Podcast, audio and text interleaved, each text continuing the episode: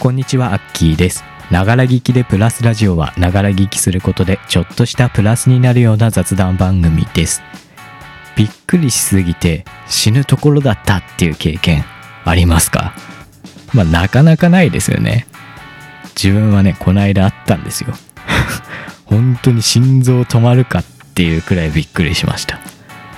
で、テレビの芸人さんとかもさ、ドッキリかけられた時とかって、心臓止まるわとか寿命縮まるわとかそういうことを言うじゃないですか。なぜかこの驚くことと死ぬっていうことって結構つながってるなって思うことがあるんですよね。じゃあ実際に寿命縮まったりすることってあるのかなって思うんですよね。だって普通にショック死とかでさ死ぬ人っていうのはいるわけじゃん。びっくりして死ぬ人。だから何かしら体にねびっくりするっていうことは悪影響があるんじゃないのかなとも思うんですけどどうなんでしょうか。というわけでね今回はびっくりした話していこうかなと思います。このラジオの最新情報は僕の Twitter でツイートしますのでフォローいいねなどよろしくお願いします。僕のアカウントはアットマークアキラジオアンダーバー MSG アットマークアキラジオアンダーバー MSG 綴りは AKIRADIO アンダーバー MSG です。それでは最後までお楽しみください。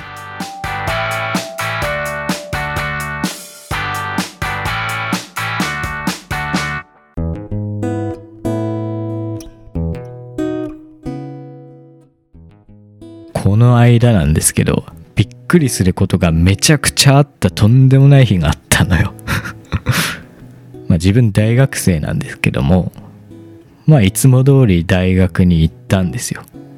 で講義室に入ろうかなと思ってまあ結構時間に余裕を持って行ったんで授業始まる結構前だったんですけどね。で自分の大学はその講義室とか講義を行う部屋は必ずその入ってすぐのところにカードリーダーがあるんです。何のカードリーダーかっていうとその講義に出席しましたよっていうことを確認するためのピーってやるカードリーダーがあるんです。そこに学生証を講義室に入る時とかにかざせばあこの人この講義出席したんだなってわかるっていうシステムになってるんですよね。でそれ利用してね今あのコロナの誰がどこの教室にいたっていう例えばどっかの教室でクラスターがあったらその講義室にいた人に検査を受けてもらうとか学校来ないようにしてもらうとかそういうののために必ずしろっていう風になってるんですけども。で結構俺時間に余裕を持ってきたんでとりあえずピーってやらないで入って座席に荷物を置いたんですよ。で荷物を置いた後に学生証だけ持ってピーってやりに行こうかなって思ったんですよ。なんでかっていうとさその出入り口のとこにカードリーダーがあるからさその人が出入りするからそこでカバンゴソゴソやってさ学生証出したりするのも邪魔かなって思ってね時間余裕あるからって思って一回座席に荷物置いてカードリーダーの方に自分は歩き始めたわけです。でそれと同時にその次の時間講義する先生が入ってきましてと。ですれ違って先生は教託のそのところに歩いていって自分はカードリーダーの方に歩いていったんですね。でそしたら先生は講義の準備をするわけです。でその講義室に資料を見せるためのスクリーンがあるんですよね。その講義室の一番前教託が真ん中にあって左右にスクリーンがあるんだけどそのスクリーンが天井に埋め込まれてるんだよね。でなんかその教託のボタンピーって押せばウィーンって言って降りてくるんです。よで俺がピーってやってる間にウィーンっていうスクリーンが降りてくる音がしたんですね。でピーってかざし終わってパッて俺が振り返ったらささっきまでなかったところに スクリーンが目の前にあってうわってびっくりしたわけ。それがまず1個目のまずその日のちょっとしたびっくりよ。あれ下手したら頭に当たってて俺。ちょっと場所違ったら。でまあ席に座って今度先生はマイクの準備をし始めたわけよ。後ろまでね声が届くようにスピーカー使って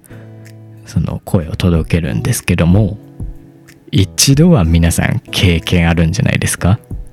キーンってとんでもない音しだしてさ ハウリングよ。あのハウリングの音って本当に不快ですよね。しかもびっくりする本当に。キーンっていう甲高いね耳に刺さるような音っていうのも不快だしこのだんだん音が音量が大きくなっていくじゃん。ウィーンって。あれがすごい不快本当に。経験ありますよね。それこそ大学とか。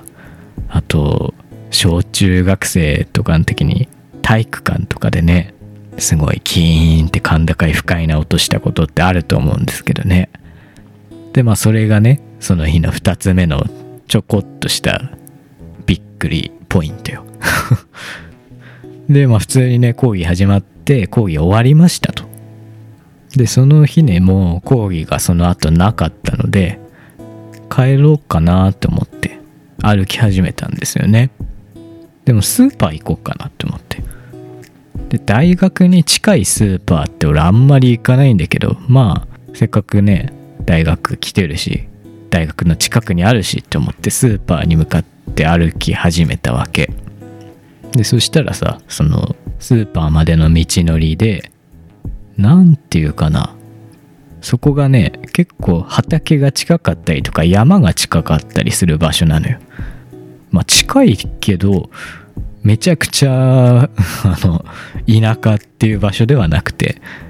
その住宅街があって結構ね人も住んでてめちゃくちゃねあの人工物とかもめちゃくちゃある場所なんだけどスーパーあるくらいだからね。普通にねめちゃくちゃ畑しかねえみたいな場所ではないんだけどまあそこを歩いてたわけですよ。そしたらその道路がねクロスしてる場所があってちょっとそのトンネルみたいになってるんですよ。薄暗くて。まあ電気はねあるんだろうけどトンネルだから。普通の場所よりね暗いわけよ。で歩いてったらちょうどトンネルの真ん中あたりくらいかな。10メートル前くらい。なんかね黒い物体が落ちてるんですよ。なんだろうあれ。タイヤかな。思ったんですよね。まああんまりないけどさたまにあれなんで落ちてるかわかんないけどさそのタイヤがめちゃくちゃになったやつとか落ちてるじゃん。このビリッビリに破れたタイヤみたいな。事故った後なのかなあれ。なんかよくわかんないけどタイヤ落ちてることってたまにあるじゃん。タイヤかなって思って近づいていったわけ。で残りその物体から5メートル前くらいになったんだけどさなんか車のタイヤにしては細いぞと。なんだろう自転車のタイヤかなと。いやでも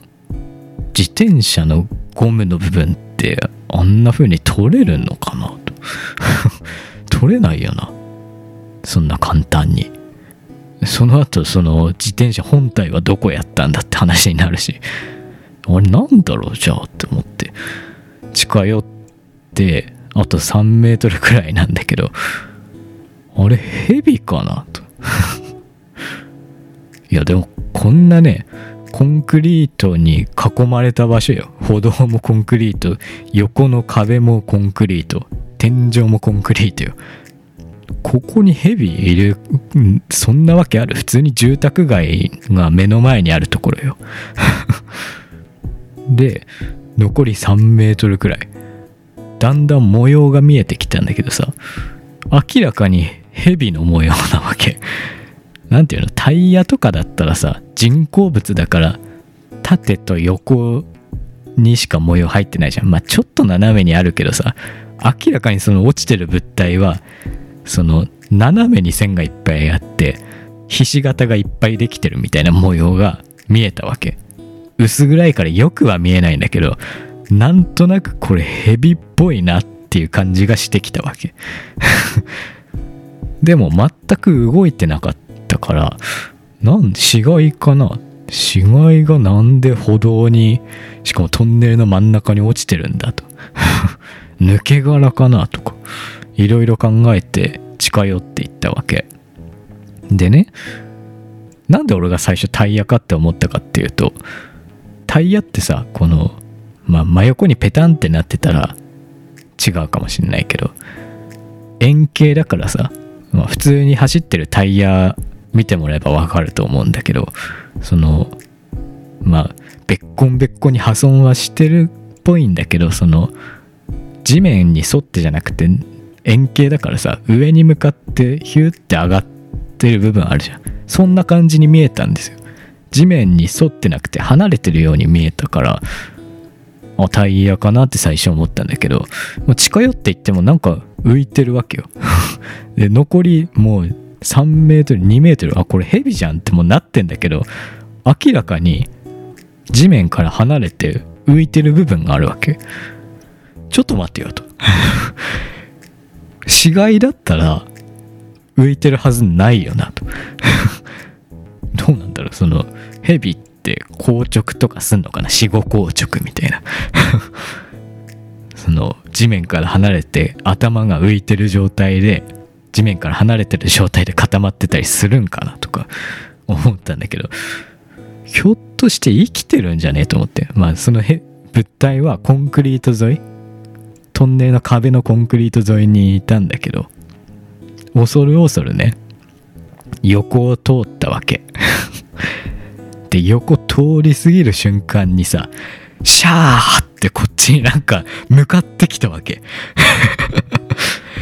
うわーって思って俺ささって避けたんだけどもうマジで噛まれる寸前だったのよ何あれ威嚇してきたのかな多分めちゃくちゃ生きてるやんって思って。普通に生きたまあまああの自転車のタイヤくらいの太さのヘビがしかも結構でかかったよあれ。とぐろ巻いてたから長さは分かんないんだけど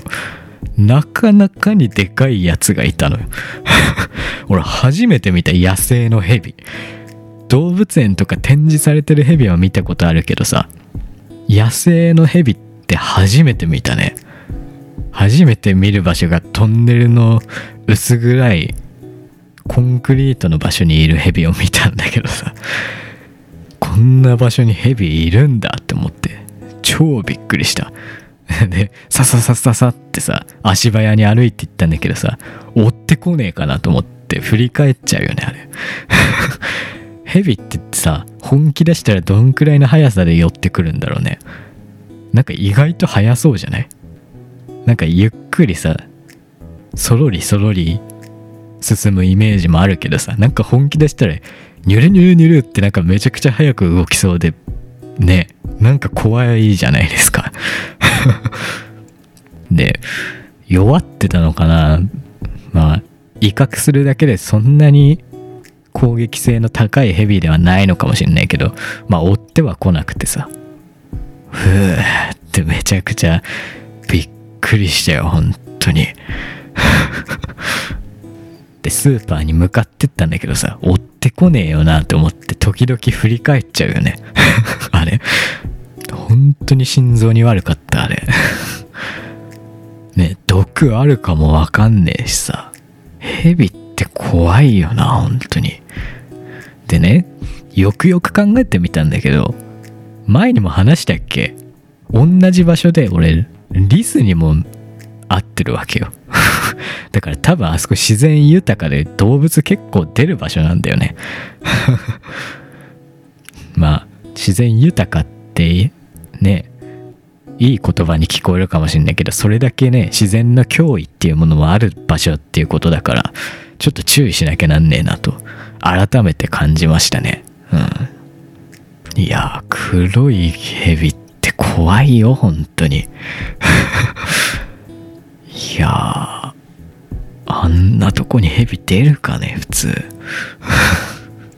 でさ本当にショック死するかってくらいびっくりしたからさ調べてみたよ。あの寿命って本当に縮まるのかなって。だってさ俺その日本当にね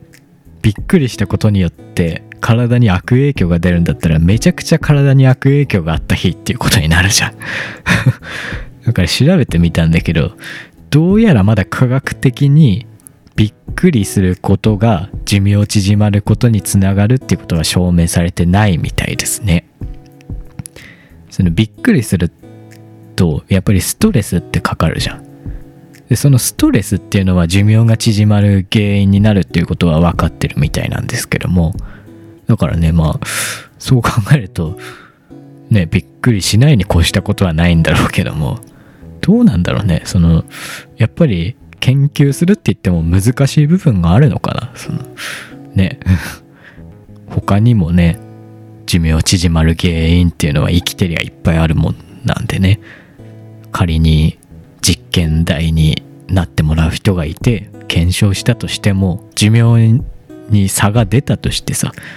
それが遺伝によるものなのかびっくりしたことによるものなのかはたまた別のなんか食生活とかそういう原因によるものなのかっていうのは分かんないじゃん。だから難しいんじゃないですかねおそらく。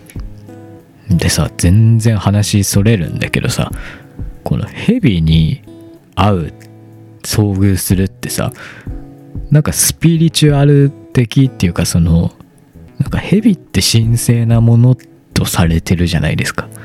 だからなんかヘビと遭遇するっていうことはいいことが起きる前触れだみたいなことって聞きませんか？だからさ俺なんかこれいいこと起きるんじゃねって思ってるんだけど今のとこまだ何もないんだよね。これってどうなんだろう？これラジオとかで話さない方が良かったのかな？もしかしたら。なんかあるじゃんそういうのって。そういう前触れが起こったとしても人に話したら意味ないんだよとかそういうものもあったりするからさ。やっちゃったかな俺。失敗したかなもしかしたら。なんかねヘビってさいろんないいことの前触れって言われるじゃん。仕事運が高まるとか金運が高まるとかさ。その色によっても違うとかさ。白い蛇ってすごいいいことが起きる。前触れって聞いたことがあるんだけど。あと夢で見たりしてもね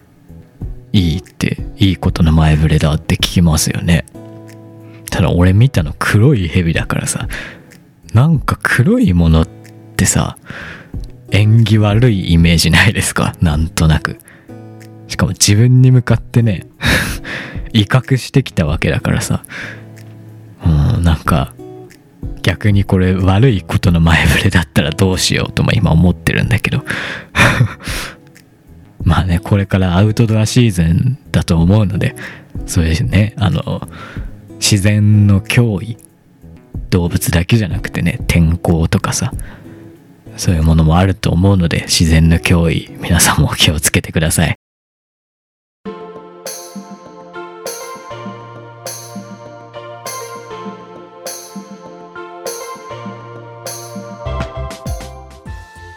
はいというわけで今回もお送りしてきましたが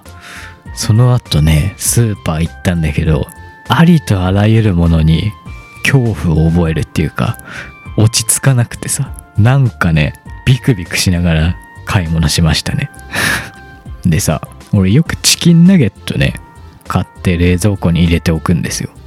あのレンジですチンするだけですぐできるしなんか小腹空いた時に食ったりとかあと朝ごはんでご飯なんか食いたくねえなって思う時にチキンナゲット食ったりとかねしてるんですけども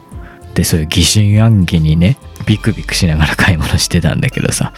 そのチキンナゲット2種類くらいあってどっちにしようかなって、ね、悩んでしばらくそこにいたわけよ。で、パッてね、なんとなく視線をずらして後ろ向いたら、ビッグボスがいたのよ。はって思われるかもしんないけど、もちろん本物じゃなくて、等身大パネルがあったわけ。うわーってちょっとびっくりしたよね。ね、ファイターズといえばそういえばさ、今知ってます？キツネダンス。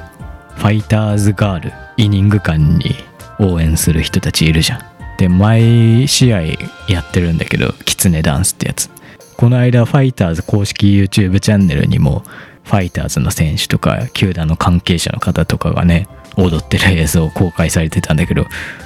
結構流行ってるっぽいですねそのパ・リーグ界隈では。なんかこういうファイターズの話題でこういう流行を生むっていうのはねなんか嬉しい部分がありますね自分の応援してるチームで。